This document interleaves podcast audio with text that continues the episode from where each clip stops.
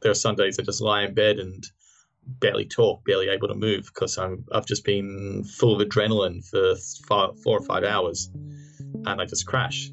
Hello, and good morning to the low season, a podcast about tour guides navigating a pandemic.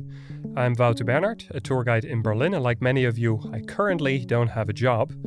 Not a real job, at least, not one that pays the bills or cures COVID 19. No, at the moment, I have one of those millennial, I can be anyone, grow a mustache, and make a podcast kind of a job. But to be perfectly honest, I'm really quite happy with that job. And speaking with all of you is the best thing I've been doing for months. Today, I have another double story for you a conversation with two guides from Berlin that live in the same apartment though it isn't exactly what you'd call a regular old flat share. We were staying on opposite ends of the flat and making sure we didn't stand within six meters or two meters of each other. I'm speaking with Steve Gibson about his experiences of making it out of Vietnam in time. Well, I did get locked down in my hotel in uh, the city of Hue for 24 hours, that there were police guards outside the front gate. And with Chris Moniz, who had to quarantine with Steve after he came back from his travels be as loud as I want and dance around in the living room in my underwear, and it was great. We'll chat with both. Here's Steve and Chris. Steven. Walter. You can also kill your video if you want to. Okay. And then we yep. could just focus on chatting with our mouths and our yes. ears. I'll do the talking part with my mouth part. Stephen, Stephen, Stephen Gibson. You have had quite a bit of a roller coaster, I feel, in the past month. It has been an adventure. How are you feeling at this very moment? I'm feeling excellent. Um, I've just had breakfast. I just had a little bit of coffee. Just a little bit. Just a little bit. It's only my second cup for the day. Oh, it's just the second cup already. Yeah. I'm down to three a day, like three actual cups rather than three bathtub sizes of coffee. Oh my god, you are you a coffee addict? I am. I am. I have been known to wake up at four in the morning to have a cup of coffee to go back to sleep. oh my god, that's so insane. Like it, it works well with our job, tour guiding. It works well with one of my hobbies, mathematics. And so you drink a lot of coffee and you say, "Oh, it's three o'clock. I better not drink any more." But your body gets used to this level of coffee, and then across the rest of the night, the coffee filters out of your bloodstream. And so you go down to normal and then you go below normal and you start to say, oh my God, I need something to, to perk me up again to be calm enough to go back to sleep. Now, I know you to be a man who is always reading a plethora. Is that how you say that word? Plethora? Plethora. Plethora. A plethora. A plethora yeah. of different books and topics. What what are you what are you currently what are you currently on? I am reading um, Little Women uh, I went and saw that movie in the winter. Now, I would never have read this book before. It, it never appealed to me, but that movie, the uh, Greta Gerwig one, was so amazing. I couldn't not uh, go off and read the book to see how she changed it. And and how is it so far? It's it's good. It's a bit twee. Like I'm glad I saw the movie first because the actors in that movie were just so perfect for their role that when I read the book, I imagine them doing it. Whereas if I was just watching reading the book from with virgin eyes, they'd be the most annoying human beings in history because they're just so nice. Let me uh, get the facts straight. Um, were you supposed to be in Berlin right now? No, I should be in America right now, um, possibly in Washington, D.C. And things went wrong, uh, well, quite badly. You, in the end, decided to, to sort of cancel your holiday plans and decided to uh, stick it out in Berlin. How how is how's Berlin been treating you over the past couple of weeks? It's been pretty good. Like um, I think from the first day, I was just incredibly happy to be home because I made the decision first to cancel the American part of the journey, but then carry on to Australia. But uh, then I noticed the Australian government was starting to require me to go into isolation for two weeks, which would have been in an apartment, uh, in a small apartment with my parents and that would also require them to stay inside for that two weeks as well, which I thought was not fair on them. And so I made the call to uh, try and find a way to fly back from my de- final destination in Vietnam um, from Saigon. And that was pretty scary. Like by this time, things were definitely amping up. In Vietnam, I nearly got locked. Well, I did get locked down in my hotel in uh, the city of Hue for 24 hours. Uh, I had to scramble to get the trains down to Saigon. I get there and find my hotel has shut down because of the virus. And so things were getting very tense. And so being on that flight for uh, what altogether about 20 hours, flying back from Vietnam to Berlin, and just being around people and not knowing do any of these people have the virus. And so it was very tense the entire way. And so finally getting back to Berlin, that was a huge sigh of relief just to go, oh, thank God I'm in safe territory again. But um, I came back to my apartment and I just knew that I was going to put myself in lockdown for the whole time I was here. And I'd read enough to know that the virus typically starts to show symptoms after about five days. So I should sort of look out around the five day mark. And by about the seventh day, if I haven't shown symptoms, it would probably be pretty certain that I wouldn't show symptoms. And then about day eight or nine after coming back, just my glands really, my neck started to swell very prominently. And so finally I decided, well, this is serious enough that I guess I should report myself uh, as someone suffering symptoms. I do feel sorry for Chris, my housemate. He had already, by the time I felt sick, he had already been isolating himself for 22 days. The thing is, life for me personally didn't change. I was worried about Steve, of course, but uh, life personally didn't change too much because I wasn't leaving the house anyways at all, except for once a week to do groceries, um, mostly for other people. You know, if, if I got it, that's probably not going to be a problem statistically, but it's it's the fact that you could pass it on to so many other people, and especially people like my girlfriend who are completely immunocompromised. It's uh, it's a super dangerous situation to be in. Like you you, you mentioned uh, briefly, like Sina, your girlfriend, she she's not well. She's a, a, sort of a risk class in in all of this. Yeah, what what kind of precautions have you been? taken to sort of yeah minimize her getting sick specifically yeah i mean she was going to be in isolation, quote unquote, anyways at this point because she's doing a bone marrow transplant. So in order for her to accept the new bone marrow, they basically, well, they quite literally have to take her immune system down to nothing. They have to get rid of it, um, which is a scary prospect. So she's going to be in isolation anyways. But the hospital, I mean, normally when you're doing this bone marrow transplant, which is actually relatively common with leukemia, um, you have to go into isolation. But they still do allow visitors. Um, we thought it was when we first heard that before this ever happened. Uh, we thought it was going to be almost like a solitary confinement type situation where you know don't even look at her, you know, don't go to the window, nothing. Um, but she actually could have visitors. You just have to kind of sanitize yourself almost like you're going to surgery, you know, where a couple masks, put on plastic on your shoes and your hands and everything, gloves. Um, but yeah, now that this has happened, me and her parents have, have completely decided to forego any sort of visitation because you just never know. I mean, even the even the you know U-Bahn ride to visit her in the hospital, that could be when I get it, despite the fact that I've been very careful and I've been isolating myself, um, isolating at least physically. Uh, yeah, that that ride to the sub, you know, through the subway could be it. That could be what does it.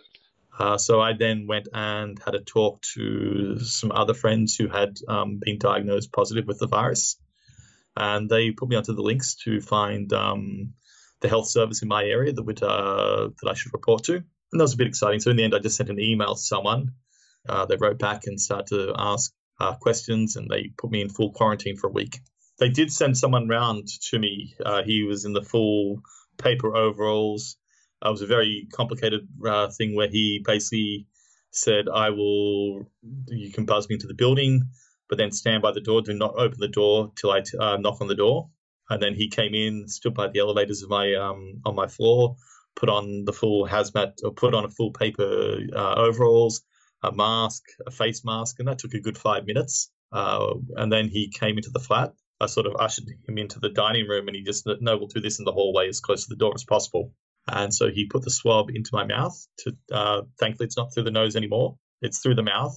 And as soon as it touched the back of my throat, I coughed uncontrollably right into his face, which is incredibly embarrassing and horrifying.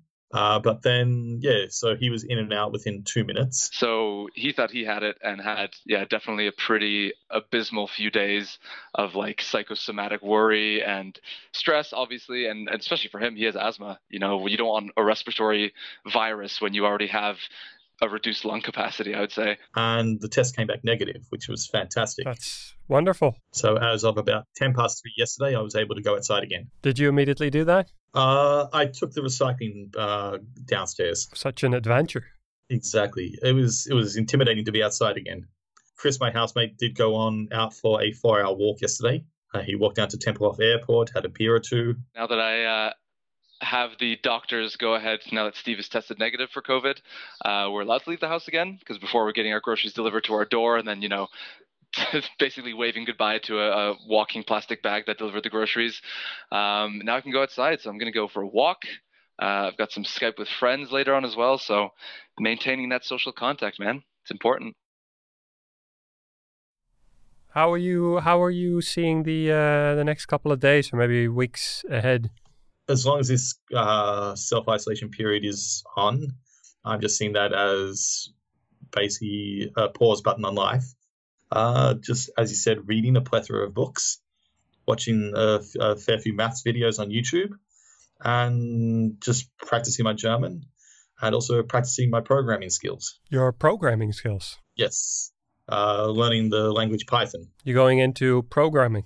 Yeah. Well, I mean, I've been doing it for a while. Um, I come from a maths and science background. I just thought, because I think we're going to get onto the tour guiding and what's the future for tour guiding, Uh, it is getting a little exhausting for me. As I said, I'm an introvert and I go out and I do this every day and I come back at the end of it and I'm there are some days I just lie in bed and barely talk, barely able to move because I'm I've just been full of adrenaline for five, four or five hours and I just crash. And so you don't see people like you don't go out as much, you don't see your actual friends as often as you'd like to, and it's it's can be exhausting. I'm thinking, okay, is it time to find something else to do? Uh, I've had some a few friends who have self-taught themselves a few languages. Uh, Python, there is a uh, shortage of people who know how to program in it. It's an incredibly useful language, and so if I was to learn it well, I could start to pick up some part-time work in that. I play lots of music at the moment, Wouter. Yeah, I'm glad you asked. Um, yeah, I mean, it's, it's something I would do anyways. It's you know that's always been my main catharsis and my main thing in general. Uh, but definitely with this, you know, and being isolated, uh, it's been I've been doing it a lot more for sure.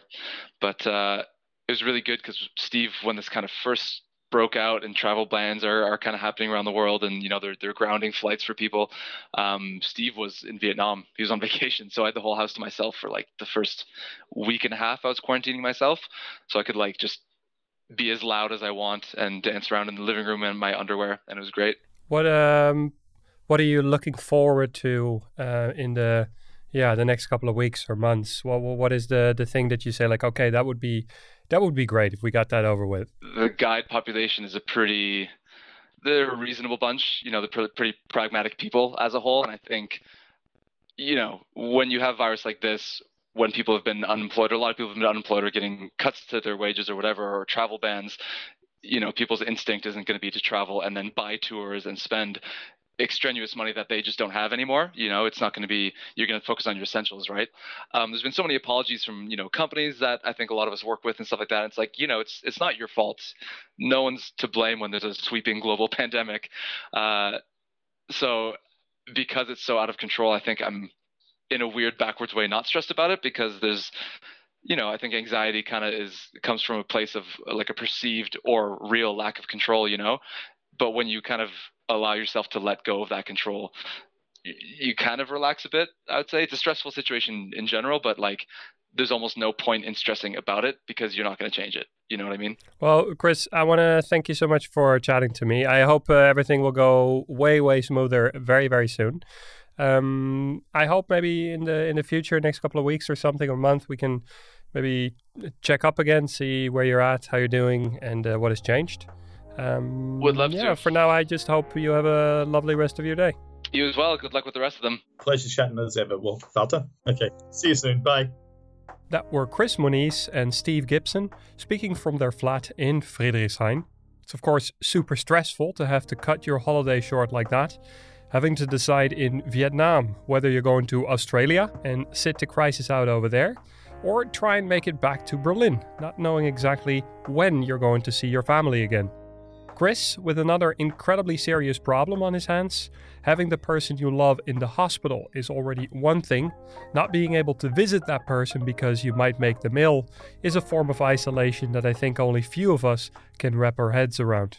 I can understand how the stress of being unemployed is something that Chris is slightly less worried about than the rest of us. Steve, on the other hand, is taking the opportunity to slowly make a career change. Just like Katinka yesterday, Steve's quoting the physical toll of guiding as one of the main reasons why he's considering another job. And I think we've all been where Steve has at some point or another. After your 29th tour in a row, or after a 7 hour visit of a former concentration camp, or maybe doing two tours back to back in 32 degree weather, some days can really take it out of you.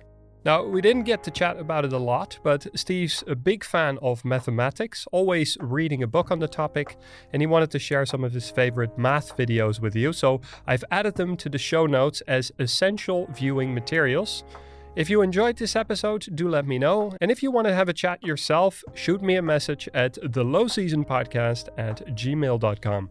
I'd love to have a chat and see where your head's at. Make sure you subscribe to the show to never miss an episode. Just keep them stacking day after day.